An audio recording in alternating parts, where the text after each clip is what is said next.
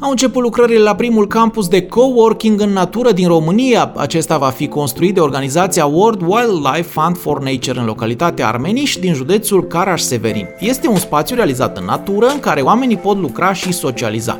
Campusul se numește We Wilder și va fi construit cu o donație de 100.000 de euro a unei companii și cu contribuția comunității locale de acolo și a unor inovatori în arhitectură sustenabilă.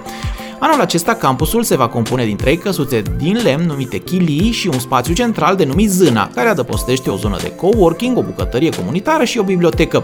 Campusul s-a adaptat la realitatea actuală afectată de pandemie. Căsuțele au fost gândite ca spații autonome prevăzute cu o chicinetă și spațiu de lucru pentru laptop, astfel cât un om sau doi pot lucra fără să intre în contact cu alte persoane.